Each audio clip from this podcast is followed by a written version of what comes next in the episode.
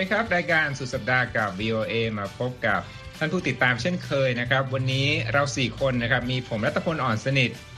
ผมนพรัชชัยเฉลิมมงคล ดิฉันนิติการกำลังวัน และดิฉันวัสมนอุตรินค่ะ ร่วมกันดำเนินรายการนะครับ เสาร์ที่ 15 พฤษภาคมนะครับ แล้วก็หวยจะออกสัปดาห์หน้านะครับ ที่จะถึงนี้คุณนิติการมีเรื่องราวเกี่ยวกับลอตโต้ด้วยวันนี้ แต่ว่าเราจะเริ่มต้นด้วยข่าวรอบโลกหลายข่าวนะครับ เรื่องอความขัดแย้งระหว่างอิสราเอล แล้วก็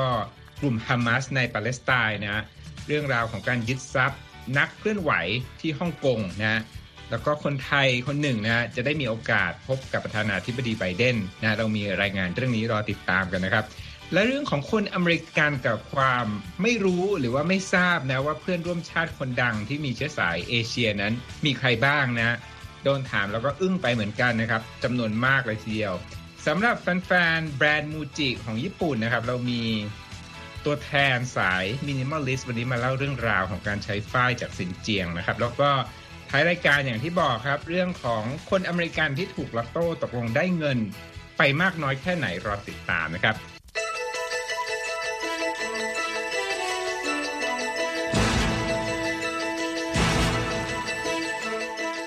เอาละครับ เริ่มต้นข่าวแรกเลย อยากจะพูดถึงความรุนแรงที่บริเวณตะวันออกกลางนะระหว่างอิสราเอลแล้วก็ปาเลสไตน์นะครับ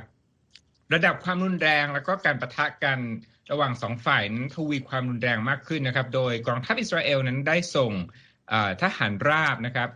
เข้าไปโจมตีกองกำลังติดอาวุธในปาเลสไตน์เป็นวันที่ 5 ติดต่อกันแล้วนะครับ แล้วก็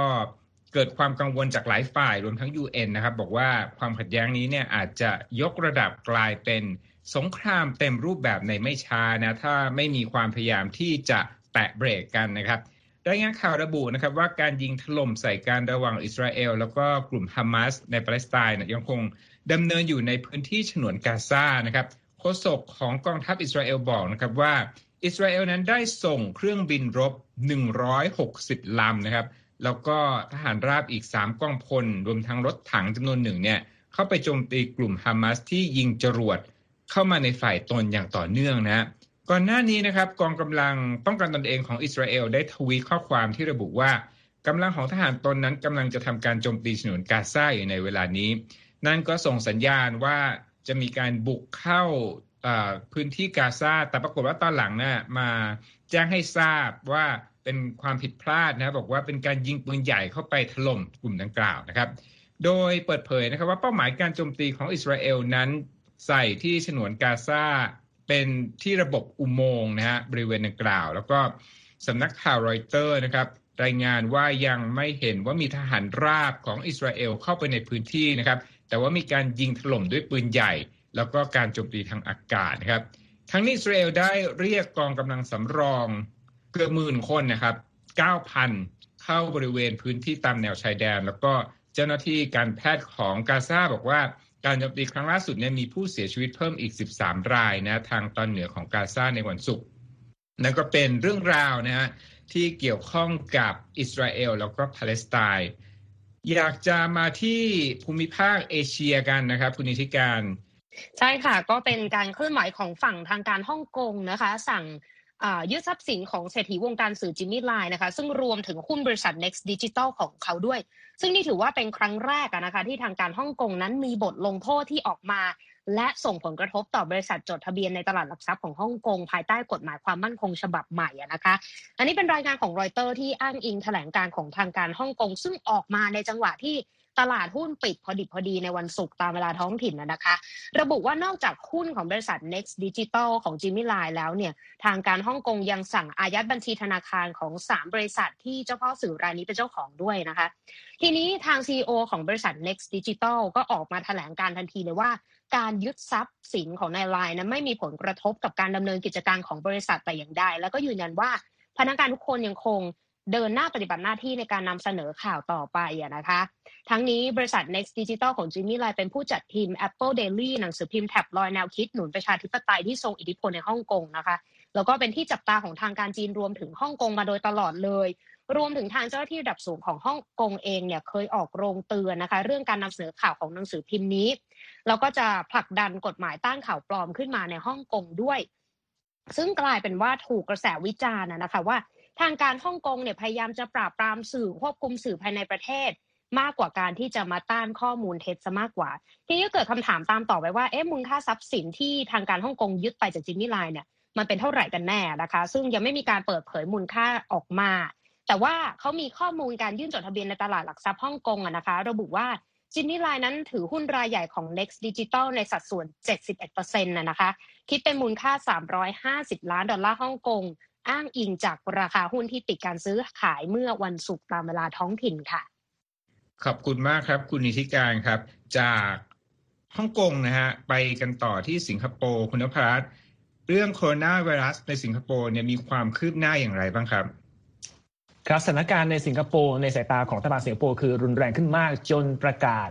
จะดำเนินมาตรการล็อกดาวน์รอบใหม่ มีผลตั้งแต่วันที่ 16 พฤษภาคมนี้เป็นเวลา 4 สัปดาห์นะครับ เนื่องจากว่ามีการระบาดเพิ่มขึ้น และมีการระบาดจากกลุ่มที่ไม่สามารถตรวจสอบได้ว่ามาจากตรงไหนตามจุดต่างๆ ไม่สามารถเชื่อมโยงกันได้ ภายใต้มาตรการที่จะมีผลในไม่กี่วันข้างหน้านี้ ทางรายงานข่าวบอกว่าบลูมเบิร์กนะครับรายงานบอกว่าก็จะมีการสั่งไม่ให้ประชาชนรับประทานอาหารในร้านอาหาร แล้วก็ทางพัตคารก็ต้องมีหน้าที่ขายแบบเทคเอาไว้หรือว่าส่งเท่านั้น แล้วก็มีการจำกัด การที่ถ้าเราจะไปเยี่ยมใครที่บ้านใครไม่ว่าจะเป็นสมาชิกครอบครัวหรือเปล่า ไม่ให้เกิน 2 คนต่อครั้งจากปัจจุบันให้ให้ไม่เกินไม่เกิน 5 คนนะครับ แล้วก็เรื่องการทำงานจากที่บ้านเขาบอกว่า มันจะเป็นนโยบายอัตโนมัติที่ทุกคนทำตามไปเลย ทางอันนี้เป็นรายละเอียดของกระทรวงสาธารณสุขสิงคโปร์ที่ออกมาในวันศุกร์นะครับนอกจากนั้นประเด็นสำคัญก็คือนโยบายระหว่างประเทศที่สิงคโปร์ได้เจรจากับฮ่องกงไว้จะทำฟองอากาศการเดินทาง travel bubble ซึ่งจริง ๆ แล้ว ควรจะมีการดำเนินการตั้งแต่วันที่ 26 พฤษภาคมนี้ มีการตั้งข้อสังเกตว่าคงไม่ได้เริ่มแน่ต้องเลื่อนไประยะหนึ่ง อย่างที่บอกนะครับว่าอัตราการเพิ่มของผู้ติดเชื้อสูงขึ้นในสิงคโปร์จนน่ากังวล แต่ถ้ามาดูตัวเลขแล้วอาจจะรู้สึกว่าไม่ได้เยอะเลยคือในวันศุกร์พบผู้ติดเชื้อ 24 คน เขาบอกประมาณครึ่งหนึ่งเนี่ยเป็นคลัสเตอร์ที่เกิดขึ้นจากบริเวณแถวสนามบินชางยี แต่ว่ามันมีตัวเลขที่เหลือเป็นตัวเลขของคนที่ ติดเชื้อแล้วกระจายตามจุดต่างๆ ทั่วสิงคโปร์ไม่รู้ว่าเชื่อมต่อกันได้อย่างไรเขาบอกคนไข้กลุ่มนี้เนี่ยในสัปดาห์ที่ผ่านมาเนี่ยมีทั้งหมด 15 คนสูงขึ้นจาก 7 คนในสัปดาห์ก่อนทำให้ทางสาธารณสุขของสิงคโปร์ค่อนข้างจะกังวลอย่างมาก และมีคนบอกว่าการที่เคยเป็นประเทศที่ได้ชื่อว่าเป็นเขาบอกว่า สวรรค์ปลอดโควิด อย่างสิงคโปร์ซึ่งมีไม่กี่ประเทศในโลกในปีที่แล้วที่ควบคุมสำเร็จ ตอนนี้สถานการณ์นี้ถือว่าเป็นความล้มเหลวในการดำเนินมาตรการต่างๆ แล้ว ทางนายกรัฐมนตรีลีเซียลงก็โพสต์ข้อความในเฟซบุ๊กนะครับ ยืนยันว่าเจ้าหน้าที่กำลังเร่งตรวจหาการติดเชื้อไปพร้อม ๆ กับมีการล้อมกรอบตีรั้วล้อมรั้วการกระจายของเชื้อโคโรนาไวรัสอย่างเต็มที่ แล้วก็สิงคโปร์ก็มีการออกมาขอให้ประชาชนอย่าตื่นตระหนก ไม่ต้องห่วงเรื่องอาหาร หรือว่าสินค้าจำเป็นจะขาดตลาดแต่ปรากฏว่ามีภาพของประชาชนไปยืนเข้าคิวหน้าซูเปอมาเก็ตมากมายนะครับ แล้วเขาบอกว่าในร้านคนที่เข้าไปได้ก็ ซื้อของทุกอย่างเต็มรถเข็นจนชั้นของว่างไปหมดเลยพนักงานต้องรีบเติมอย่างเต็มที่ อันนี้ก็เป็นสถานการณ์ล่าสุดในสิงคโปร์ครับครับ เดี๋ยวคุณนพจะพากลับมาเอเชีย แต่ว่าอีกพิกัดหนึ่งนะครับ ตอนนี้มาที่อเมริกากันบ้างนะครับ มีคนไทยคนหนึ่งนะที่อยู่ในฉากประวัติศาสตร์บทใหญ่ของอคนคนไทยอยู่ในฉากประวัติศาสตร์บทใหญ่ของอเมริกาเลยทีเดียว เรื่องเกี่ยวกับ กฎหมายคนต่างด้าวครับ นั่นก็คือคุณนิวนะครับ คุณหมอนิวจิรายุทธลัทธิวงศกรนะครับ ก็เป็นผู้เรียกร้องนะฮะแล้วก็เดินเรื่องเออเอาเรื่องรัฐบาลของทรัมป์ในเรื่องกฎหมายดังกล่าวถึงศาลสูงสหรัฐไป ก่อนหน้านี้เป็นข่าวใหญ่มาแล้ว วันศุกร์นี้ครับประธานาธิบดีโจไบเดนเนี่ยมีกำหนดพบคนต่างด้าว 6 รายนะครับที่ตอนเด็กๆเนี่ยเข้าเมืองมาผิดกฎหมายกับครอบครัวหรือว่า Dreamer ที่ทำเนียบขาวใน6รายของ Dreamer นี้เนี่ยหนึ่งในนั้นก็คือคุณนิว คุณหมอนิวเนี่ยจะเข้าพบกับประธานาธิบดีโจไบเดนด้วยนะครับ โดยประวัติของคุณหมอนิวเนี่ยสั้นๆก็คือว่าเข้ามาอเมริกาในช่วงต้มยำกุ้งนะกับคุณพ่อคุณแม่ซึ่งหอบลูกมาสามคนมีคุณนิว แล้วก็มีอีกสองคนนะฮะที่เป็นพี่น้องกัน ก็เดินทางเข้ามาในแคลิฟอร์เนียนะฮะตอนนั้นคุณนิวอายุเก้าขวบนะแล้วก็อยู่ที่อเมริกามาเรียนมหาวิทยาลัยระดับท็อปเลยคือเข้ามหาวิทยาลัยฮาร์วาร์ดนะฮะเรียนสาขานโยบายสาธารณสุข แล้วก็เรียนแพทย์ที่มหาวิทยาลัย University of California ที่ซานฟรานซิสโกนะครับกลุ่มที่คุณนิวเข้าร่วมแล้วก็เรียกร้องประชาเรียกร้องเสรีภาพ แล้วก็สิทธิในการอยู่ที่อเมริกาโดยรับความคุ้มครองเนี่ย คืออยู่ภายใต้โครงการที่เรียกว่า DACA นะเป็นโครงการที่อดีตประธานาธิบดีโอบามาเนี่ยริเริ่มขึ้นเมื่อปี 2012 นะในในประวัติครับที่คนที่เป็น Dreamer แล้วได้เข้าทำเนียบขาวเนี่ยที่ยังเปิดเผยนะ มีแค่สองมีแค่สองครั้งเท่านั้นก็คือ เมื่อปี 2015 นะฮะตอนนั้นโอบามาเป็นประธานาธิบดีและโจไบเดนเป็นรองประธานาธิบดี แล้วก็มีครั้งนี้วันศุกร์เนี้ยที่ มีจะมี Dreamer เข้าพบประธานาธิบดีที่ทำเนียบขาวนะส่วนอีก 5 คนนะประวัติสั้นๆ ที่จะเข้าร่วมการพบกับโจไบเดนกับคุณหมอนิวเนี่ยก็มีชื่อมาเรียพราลีนะฮะเข้ามาอเมริกาตั้งแต่อายุ 5 ขวบ แล้วก็มีอีกคนหนึ่งชื่อแอสตัวเทียนส์นะฮะเติบโตในนิวยอร์กมาจากเซเนกัลแล้วก็มีอีกสองคนที่มาจากเม็กซิโกนะส่วนอีกคนหนึ่งนั้นเป็นลูกแรงงานต่างด้าวในรัฐแคลิฟอร์เนียชื่อ เลดี้แรงโกนะครับ เอาละจากเรื่องของ Dreamer นะครับ จะมาพูดถึงเศรษฐกิจแล้วก็ภาคสังคมอเมริกันดีกว่าว่ามีสัญญาณที่เริ่มให้เห็นว่าฟื้นตัวสู่ความเป็นปกติมากขึ้นเนี่ยนะครับ อย่างสัปดาห์ที่ผ่านมาเนี่ยเราก็รายงานข่าวอย่างน้อยสองข่าวแหละที่ผมคิดว่าเป็นสัญญาณพูดถึงการกลับมาสู่ความเป็นปกติก็คือ การที่ไบเดนเนี่ย จัดแถลงข่าวที่ Rose Garden ในทำเนียบขาวนะครับ บอกว่า CDC นั้นแนะนำแล้วล่ะว่า ถ้าคุณฉีดวัคซีนครบโดสแล้วเนี่ยไม่จำเป็นต้องสวมหน้ากากนะ แต่ว่าก็มีที่จำกัดบางที่ที่ไปขึ้นรถองเรืออะไรเหล่านี้ก็ยังแนะนำให้ใส่อยู่ แต่ว่าถ้าเดินตามสวนสาธารณะแล้วเนี่ยปลดล็อกเรื่องนี้แล้ว แล้วก็มีข่าวหนึ่งก็คือเรื่องที่ FDA อนุมัติให้ฉีดวัคซีนของไฟเซอร์สำหรับเด็กอายุ 12-15 ปีนะ นั่นก็ทำให้ทุกคนมองไปสู่ว่าร้อยละเจ็ดสิบของประชากรอเมริกันเนี่ยจะได้วัคซีนหรือไม่นะฮะตามเป้าที่กำหนดไว้ก่อนวันที่ 4 กรกฎาคมของประธานาธิบดีไบเดนนะสัญญาณอื่นๆ จะบอกให้ฟังอย่างรวดเร็วนะครับ ก็คืออย่างภาคเอกชนเนี่ยตอนนี้ก็มีการจ้างงานแรงงานในระดับตำแหน่งแรกเข้าหรือว่า entry level มากมายนะตัวอย่างก็คือ Amazon เนี่ยบอกจะจ้าง 75,000ตำแหน่งนะแล้วก็ค่าแรงไม่เลวทีเดียวคือ 17 ดอลลาร์ต่อชั่วโมงนะฮะแล้วก็บริษัทฟาสต์ฟู้ดแมคโดนัลล์เนี่ยมีมีแผนจะจ้างงาน10,000 ตำแหน่งในเวลา 3 เดือนอย่างนี้ ส่วนเรื่องการเดินทางสัญจรครับ เที่ยวบินทั่วสหรัฐนะมีตัวเลขคนเดินทาง1ล้าน7แสนคนนะเมื่อวันอาทิตย์ช่วงวีคที่ผ่านมาถือว่าสูงสุดตั้งแต่เกิดการระบาดของโคโรนาไวรัสนะเอาละครับจะ ปิดท้ายช่วงข่าวรอบโลกก่อนที่จะเข้าช่วงสนทนาด้วยข่าว เรื่องอชีวิตดีของแมวนะที่สามารถทรงตัวอยู่ได้หลังจากตกตึกมาห้าชั้น แถมยังเดินต่อไปหาเจ้าของเอง โดยไม่แคร์ไม่สนนะฮะคุณนิติการเป็นยังไงบ้างเรื่องนี้ เรื่องนี้นี่คือทางสำนักข่าว AP เนี่ยเขาบอกว่าไม่รู้ตอนนี้น้องแมวตัวนี้จะเหลือ 8 ชีวิตจากทั้งหมด 9 ชีวิตหรือเปล่านะคะ อันนี้เป็นเรื่องราวของน้องแมวสุดแข็งแกร่งแห่งนครชิคาโกนะคะ ก็เสี่ยงตายกระโดดลงมาจากหน้าต่างอาคารชั้นที่ 5หนีไฟไหม้อาคารนะคะ อันนี้มีภาพมาจากเจ้าหน้าที่ดับเพลิงในนครชิคาโกนะคะเขาก็ บันทึกเหตุการณ์จากด้านนอกของอพาร์ตเมนต์ที่เกิดเพลิงไหม้แล้วนักผจญเพลิงก็กำลังควบคุมสถานการณ์กันอยู่นะคะ จู่ๆก็มีแมวดำตัวหนึ่งค่ะปรากฏตัวขึ้นมานะคะ ท่ามกลางกลุ่มควัน แล้วก็โผล่หน้าโผล่ตาเข้ามาเหมือนกับระยะอยู่สักพักหนึ่งสักพักหนึ่งค่ะ เขาก็จัดท่าจัดทาง แล้วก็ถอยออกไปแล้วก็กระโดดพุ่งออกมาจากกระจกหน้าต่างอาคารนะคะแล้วก็ลงแตะพื้นหญ้าด้านหน้าอาคารและกระโดดขึ้นมาเล็กน้อยนะคะ ตามแรงกระแทก คือถ้าใครดูการแข่งขันยิมนาสติกเนี่ยก็อาจจะพอทราบกันได้คือจังหวะที่มันลอยปุ๊บขึ้นมานะคะ แล้วก็กระแทกแล้วก็มีการเบ้าขึ้นมาเล็กน้อย แต่หลังจากนั้นเขาก็ทรงตัวอยู่ได้อันนี้สิบเต็มสิบเต็มสิบนะคะ เดินต่อได้เลย ไม่มีอาการบาดเจ็บเลยแม้แต่น้อยนะคะ ขณะที่ผู้เห็นเหตุการณ์ก็ตกตะลึงค่ะ ที่ได้เห็นลีลาของแมวแปดชีวิตแห่งนครชิคาโกแห่งนี้นะคะ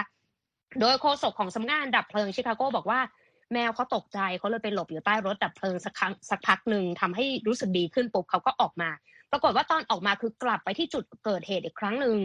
คิดว่าน่าจะไปตามหาเจ้าของนะคะ ก็ไม่ถามเจ้าหน้าทงเจ้าหน้าที่เลยนะคะ ไปตามหาต่อไม่รอแล้วนะคะ แล้วก็ยืนยันนะคะ ว่าเหตุการณ์นี้ไม่มีใครได้รับบาดเจ็บแต่ว่ายังสอบสวนกันอยู่ว่าต้นเพลิงเนี่ยมาจากที่ไหนกันแน่นะคะ ใครที่สงสัยว่า น้องแมวตัวนี้เนี่ยกระโดดลงมาแบบยิมนาสติกได้คะแนน 10 เต็ม 10 อย่างไรเนี่ยเรามีภาพคลิปเหตุการณ์นะคะ ในเว็บไซต์ voa thai com ค่ะอืมพอหอมปากหอมคอนะครับ เรื่องแมว วันนี้ให้คนรักสุนัขมาเล่าเรื่องแมวนะครับ แล้วคนรักแมวจะเล่าเรื่องอะไรครับ คุณวัสมนเห็นว่ามีเรื่องราวเกี่ยวกับคนอเมริกันใช่ไหมครับ แล้วก็คำถามต่อคนเหล่านี้ว่า คุณรู้จัก คนเพื่อนร่วมชาติเชื้อสายเอเชียใครบ้างที่เป็นคนดัง ตกลงเป็นยังไงบ้างโพลสำรวจมาค่ะคันนี้ถามคุณรัตพลก่อนว่า ถ้าเกิดว่าพูดถึงคนเอเชียนอเมริกันที่มีชื่อเสียงเนี่ยคุณรัตพลจะคิดถึงใครเป็นคนแรกคะคือผมอยู่ในกรุงวอชิงตันนะครับผมก็ต้องนึกถึงนักการเมือง อย่างเช่นแทมมี่ดักเวิร์ธนะฮะหรือว่าคามาลาแฮร์ริสก็มีเชื้อสายอินเดียนะครับ ใช่ค่ะ แต่ว่าในผลการสำรวจนี้นะคะ บอกว่า 42%เลยค่ะ ของผู้ที่ตอบแบบสอบถามเนี่ย ที่ก็รวมเชื้อชาติอื่นๆนะคะ ที่ไม่ใช่เชื้อชาติ Asian American ค่ะ ก็มีทั้งคนขาวคนผิวดำแล้วก็คนลาตินอเมริกันนะคะ ถึง 42%เลยที่บอกว่าไม่ทราบค่ะ ว่าจะใส่ชื่อของใครดีถ้าพูดถึงคนดังที่เป็นคน Asian American ค่ะ ซึ่งผลการสำรวจครั้งนี้นะคะ ก็จะทำโดยองค์กรไม่แสวงหาผลกำไรค่ะ ชื่อว่า Leading Asian Americans to, Un uh, to Unite for Change นะคะ ก็ผลสำรวจดังกล่าวนะคะ ก็สอบถามชาวอเมริกันทั่วประเทศค่ะ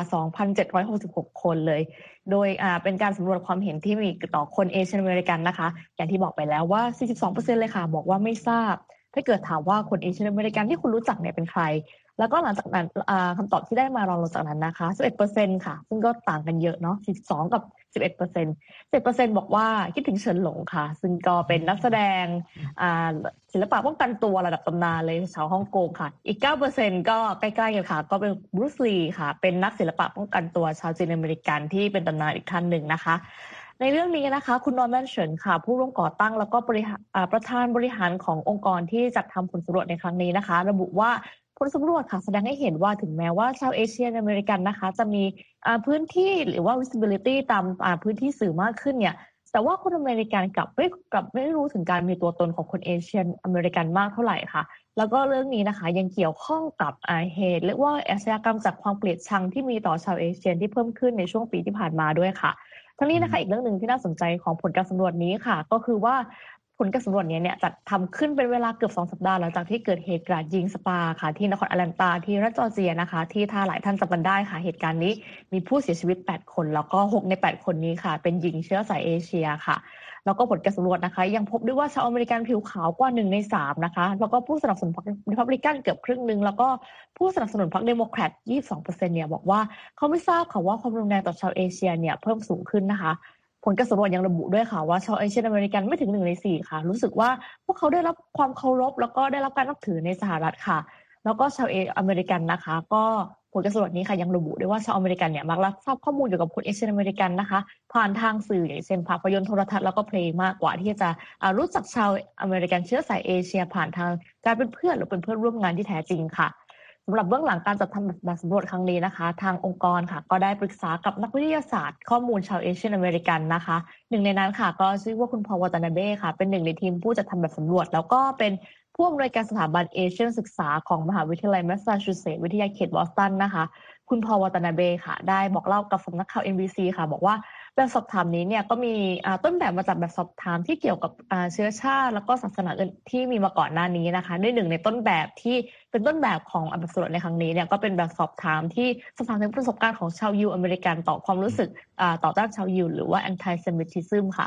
นอกจากนี้นะคะคำถามที่อยู่ในแบบประเมินเนี้ยค่ะ ยังออกแบบมาเพื่อดูว่าผู้ตอบแบบสอบถามเนี่ยจะมีความคิดในเชิงเหมารวมต่อชาวอเมริกันเชื้อสายเอเชียมากแค่ไหนนะคะผลสำรวจค่ะก็พบว่า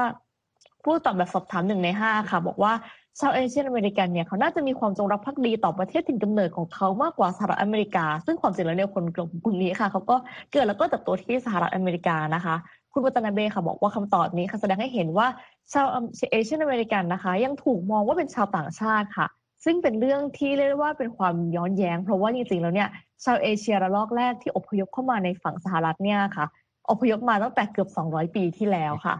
แล้วก็ผลสำรวจนะคะ ที่น่าสนใจอีกอย่างหนึ่งเขาบอกว่าชาวอเมริกันเนี่ยจะรู้สึกสบายใจกับชาว Asian มากกว่า ถ้าเกิดว่าชาวเอเชียคนนั้นเนี่ยเป็นแพทย์เป็นเพื่อนหรือว่าเป็นเพื่อนร่วมงาน มากกว่าในฐานะที่เป็นหัวหน้าเป็นญาติที่มาจากการสมรสหรือว่าภาษาอังกฤษเรียกว่า in-law ค่ะ หรือว่าในฐานะประธานาธิบดีสหรัฐแสดงให้เห็นว่าชาวอเมริกันเนี่ยเรียกว่ามีความรู้สึกหรือว่าเป็น perception เนี่ยค่ะต่อชาวเอเชียเหมือนกับว่า ที่เห็นผ่านสื่อแหละว่าคนเอเชียต้องเป็นเพื่อนที่ดีเป็นหมอที่ดี แต่ถ้าเกิดว่ามีคนเอเชียที่อยู่ในระดับเป็นผู้นำอย่างเช่นระดับประธานาธิบดีเนี่ยก็จะรู้สึกไม่สบายใจเหมือนกับในฐานะที่เขารับรู้กันทางผ่านสื่อค่ะ อืมครับโอ้โหพวกเราฟังข้อมูลแล้วก็เลิกคิวนี่ ไม่ใช่เน็ตค้างหรือเน็ตค้างอาจจะปนขนาดถ้าคนดูเราบน Facebook แต่ว่าเป็นเรื่องที่ทึ่งทึ่งจริง ๆ นะเอาล่ะ มีเรื่องต่อมาเนี่ยเกี่ยวกับข้อคุณภาพไปร่ำไปเรียนถึงญี่ปุ่นมานะจะต้องถามให้เป็นตัวแทนฝ่าย minimalist แล้วว่าร้านมูจิเนี่ยที่เป็นร้านผลิตภัณฑ์ญี่ปุ่นเนี่ยปรากฏว่าใช้ฝ้ายจากพื้นที่ที่มีปัญหาเป็นยังไงบ้างครับ เพราะว่าเหมือนกับสวนกระแสแบรนด์ตะวันตกรายอื่นนะ ใช่ครับก็ เราก็รายงานข่าวหลายครั้งนะครับว่าแบรนด์แฟชั่นตะวันตกหลายยี่ห้อ เช่น Nike H&M ตอนนี้ตกเป็นเป้าถูกถูกรณรงค์ให้มีการบอยคอตคว่ำบาตรไม่ใช้ในจีน เพราะออกมาประกาศว่าตนจะไม่ใช้ฝ้ายจากซินเจียง หลังจากที่กระทรวงการต่างประเทศสหรัฐออกรายงานบอกว่า มีการละเมิดสิทธิมนุษยชน มีการบังคับใช้แรงงาน ในค่ายกักกันแรงงานในซินเจียงมากมาย แต่ว่าอย่างที่คุณรัตพลบอกนะครับมูจิแบรนด์ minimalist ขายทุกอย่างตั้งแต่ ของใช้ในบ้านในห้องครัวห้องนอนไปถึงเสื้อผ้า ออกมาประกาศว่าเราสนใจจะใช้ฝ้ายของซินเจียงต่อไป โดยมีการแม้กระทั่งเว็บไซต์ของมูจิเขาบอกถ้าไปดูนะครับ จะมีการแปะป้ายว่าเป็นฝ้ายจากซินเจียงอย่างภาคภูมิใจประกบสินค้าที่ใช้ผ้าฝ้ายด้วย ซึ่งกรณีนี้หลายคนก็มองว่าเขาต้องการที่จะจู่ รักกับจีนขึ้นมาแล้วเหรอในเมื่อประเทศอื่นเขาเขาพยายามดูเรื่องนี้ว่า มันเป็นประเด็นที่น่าจะให้ความสนใจมากกว่า แต่ว่าทางมูจิซึ่งออกประกาศมาตั้งแต่เมื่อเดือนที่แล้วบอกว่าได้มีการสั่งตรวจทานนะโรงงานและไล่ฝ้าย จำนวนพื้นที่ประมาณเกือบ 50 ตารางกิโลเมตรในซินเจียงแล้ว ไม่พบสิ่งปกติผิดปกติใดๆเลย หรือถ้าเจอปัญหาอะไรก็แก้ไขไปเรียบร้อยแล้ว เพราะฉะนั้นเราจะใช้ฝ้ายของซินเจียงต่อไป กรณีนี้ก็ทำให้มีคนที่เป็นนักเคลื่อนไหวในญี่ปุ่นเองออกมา ประท้วงที่หน้าตึกของมูจิในกรุงโตเกียวไปแล้วว่าควรจะหยุดใช้ฝ้ายได้แล้วจนกว่าจะมีการตรวจสอบได้ เพราะมีคนตั้งคำถามว่าไอ้ที่ไปตรวจสอบเนี่ยไปตรวจสอบเรื่องอะไรกันแน่เพราะไม่เคยเห็นรายงานมองว่าพูดอยู่ฝ่ายเดียวว่าตรวจสอบแล้วไม่มีปัญหาอะไร แต่สิ่งที่ทางมูจิมาบอก นอกจากจะใช้ฝ้ายบอกว่าเราใช้ฝ้ายที่เป็นแบบออร์แกนิก คือไร้ปลอดสารนะฮะ มันเป็นการที่ช่วยส่งเสริมปรับปรุงยกระดับคุณภาพชีวิตของคนซินเจียงด้วย แล้วก็การทำทุกอย่างเนี่ยตามทำไปตามกฎหลักการของพิธีสารแรงงานระหว่างประเทศขององค์การแรงงานสากล และกฎบัตรต่างๆ ขององค์การสหประชาชาติ หรือองค์การเพื่อความร่วมมือและการพัฒนาอย่าง OECD ด้วยกรณีนี้ก็ทำให้คนจีนออกมาชื่นชมมูจิผ่านทางเวยโปว่าเนี่ยแสดงว่าทางญี่ปุ่นเนี่ยและมูจิเนี่ยมีความสนใจในเรื่องบวกๆของของจีนบ้าง ก็ถือว่าเป็นบุญของเขา แต่ว่านักวิเคราะห์บอกว่าต้องเข้าใจหน่อยว่าการที่จะออกมา เผชิญหน้ากับจีนเนี่ยมันเป็นความเสี่ยงมาก เพราะว่ามีรายงานบอกว่ารายงานรายได้ของมูจิ เกินครึ่งหนึ่งที่มาจากต่างประเทศเนี่ยถ้าเกิดหนึ่งร้อยเปอร์เซ็นที่มาจากของต่างประเทศครึ่งหนึ่งเนี่ยมาจากจีน ถ้ามีปัญหาก็คงจะสูญไปเยอะ นอกจากนั้นการที่ไม่ใช้ฝ้ายจากมูจากซินเจียงเนี่ยถือเป็นฝ้ายคุณภาพดี อาจทำให้สินค้าถุงตนมีปัญหาชื่อเสียงเสียหายได้ อันนี้ก็เป็นเรื่องที่มูจิจะขอยืนยันต่อไป จนกว่าจะมีอะไรเปลี่ยนแปลงนะครับ ก็สำหรับผู้ที่เป็นแฟนมูจิถ้าถ้าสนใจก็ลองไปดูได้นะครับ ผมเห็นทัวร์ลงเหมือนกันนะ พอข่าวออกมาคนก็แบบวิพากษ์วิจารณ์มูจิอย่างกว้างขวางเลยนะ แต่มูจิก็รู้สึกว่าจะยังแข็งแกร่งในจุดยืนของตัวเองใช่ไหมก็ต่อไปครับว่าว่าเป็นยังไงบ้างเรื่องอ่า social sanction อะไรเหล่านี้นะ อะส่งท้ายวันนี้เป็นเรื่องที่ผมไม่สันทัดเลยนะ ต้องให้คุณอิทธิการเล่านะ เรื่องราวเกี่ยวกับลอตโต้ครับ ไม่รู้ว่าเหตุการณ์นี้เนี่ยจะเป็นมหากราบที่ยาวนานอย่างเหตุการณ์ที่เมืองไทยหรือเปล่า แต่ว่ามันเริ่มต้นด้วยการเอาใส่เครื่องตู้ซักผ้าใช่ไหมครับ เรื่องนี้นี่ถือว่าเป็นฝันร้ายเป็นความเจ็บปวดเลยนะคะ ของคนมีดวงและ โดยเฉพาะสัปดาห์นี้ก็อาจจะหลายคนบอกว่า คืนนี้ฉันฝันอะไรดีนะคะ ว่าจะออกมาเป็นเลขอะไร อันนี้เป็นเรื่องราวที่เราก็ไม่คิดว่ามันจะเกิดขึ้นนะคะ แต่ว่ามันเป็นเกิดขึ้นมาแล้วนะคะ เป็นเรื่องราวของหญิงแคลิฟอร์เนียเขาหวั่นว่าเขาจะชวดเงินลอตเตอรี่ท้องถิ่นนะคะ ที่เรียกว่าซูเปอร์ลอตโต้พลัสมูลค่า 26 ล้านดอลลาร์เนี่ยประมาณ 800 ล้านบาทเขาไปเปิดเผยกับเจ้าหน้าที่กองสลากว่าใบสลากที่ถูกรางวัลเนี่ยถูกเครื่องซักผ้าปั่นซะจนไม่เหลือเค้าเดิมซะแล้วนะคะ เรื่องนี้ AP เขานำมารายงาน ก็คือหลายคนเนี่ยเขาจับตากันว่าใครนะ จะมาขึ้นเงินลอตเตอรี่ท้องถิ่นซูเปอร์ลอตเตอร์พลัสก้อนนี้ไป เพราะว่างวดมันออกตั้งแต่ 14 พฤศจิกายนเข้าไปแล้ว และสัปดาห์นี้คือสัปดาห์สุดท้ายแล้วนะคะ ที่จะขึ้นเงิน ปรากฏว่าวันพฤหัสบดีก็ไม่มีใครมาขึ้นเงินค่ะ หลายคนรู้อย่างเดียวก็คือว่าเขาไปซื้อลอตโต้กันที่ไหนผู้โชคดีคนนี้ปรากฏว่าเขาไปซื้อที่ร้านสะดวกซื้อ Arco AMPM ในเมืองนอร์วอล์กชานนครลอสแองเจลิสค่ะ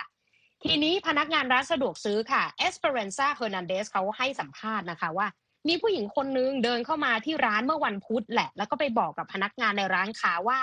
เธอเอาสลากที่ถูกรางวัลน่ะ ใส่ไว้ในกระเป๋ากางเกง แล้วกว่าจะรู้ตัวเนี่ยคือสลากใบนั้นเนี่ยเจอเครื่องซักผ้าปั่นซะจนไม่เหลือเขาโครงเดิมไปซะแล้วนะคะ เรื่องนี้ทางผู้จัดการร้านก็มาเสริมทัพเลยค่ะ ไปให้สัมภาษณ์กับ KTLA TV นะคะ บอกว่ามีภาพกล้องวงจรปิดด้วยนะ บอกว่ามีผู้หญิงคนนี้ เข้าไปซื้อสลากใบนี้แหละ แล้วเธอเนี่ยก็รู้จักกับพนักงานในร้านหลายคนซะด้วยอะอันนี้มีมีครูหลาย ๆ อันนะคะ ทางโฆษกกองสลากแคลิฟอร์เนียค่ะแคทตี้จอห์นสตันก็เปิดเผยนะคะว่า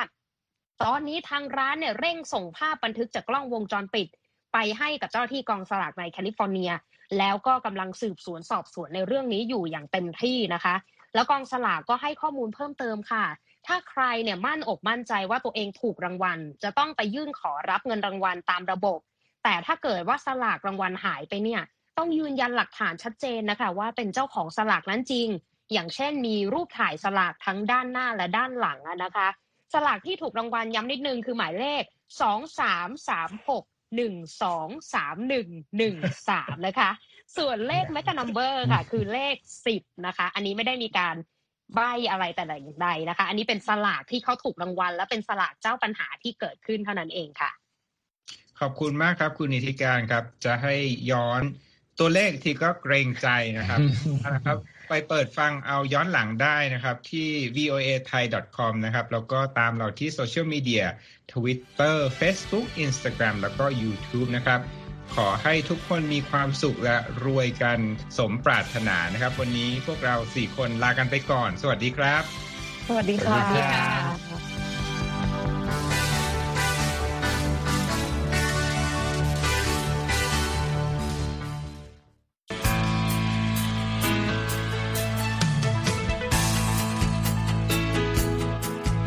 และที่จบไปก็คือรายการข่าวสดสายตรงจาก Voice of อเมริกาภาคภาษาไทย ออกอากาศทุกวันจันทร์ถึงศุกร์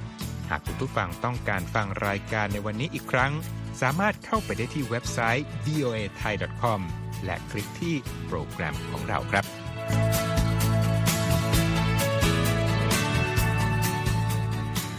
และถ้ามีเวลาว่างเสาร์อาทิตย์ อย่าลืมแวะมาฟังสุดสัปดาห์กับ VOA เช้าวันเสาร์ซึ่งเราจะมีคุยกันบันเทิงสำหรับหนังใหม่ประจำสัปดาห์ กับภาษาอังกฤษสำนวนอเมริกันทุกเช้าวันอาทิตย์ ตามเวลาในประเทศไทย ติดตามฟังย้อนหลังได้จากเว็บไซต์ของเราเช่นกันครับ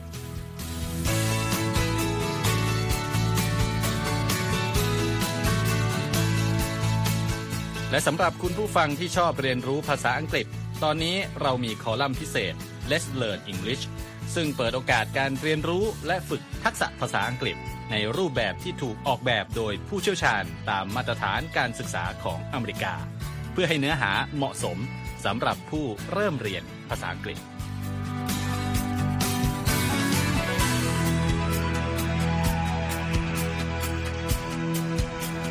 ครับเรายังมีวิดีโอที่จัดทำขึ้นเป็นพิเศษ สะท้อนเรื่องราวหลากหลาย ตั้งแต่ชีวิตคนไทยในสหรัฐ ไปจนถึงเหตุการณ์สำคัญต่างๆ ที่เกิดขึ้นในอเมริกา มาเสนอเป็นประจำ ซึ่งติดตามได้ทั้งทางเว็บไซต์ voa thai com Facebook และ YouTube voa thai ครับ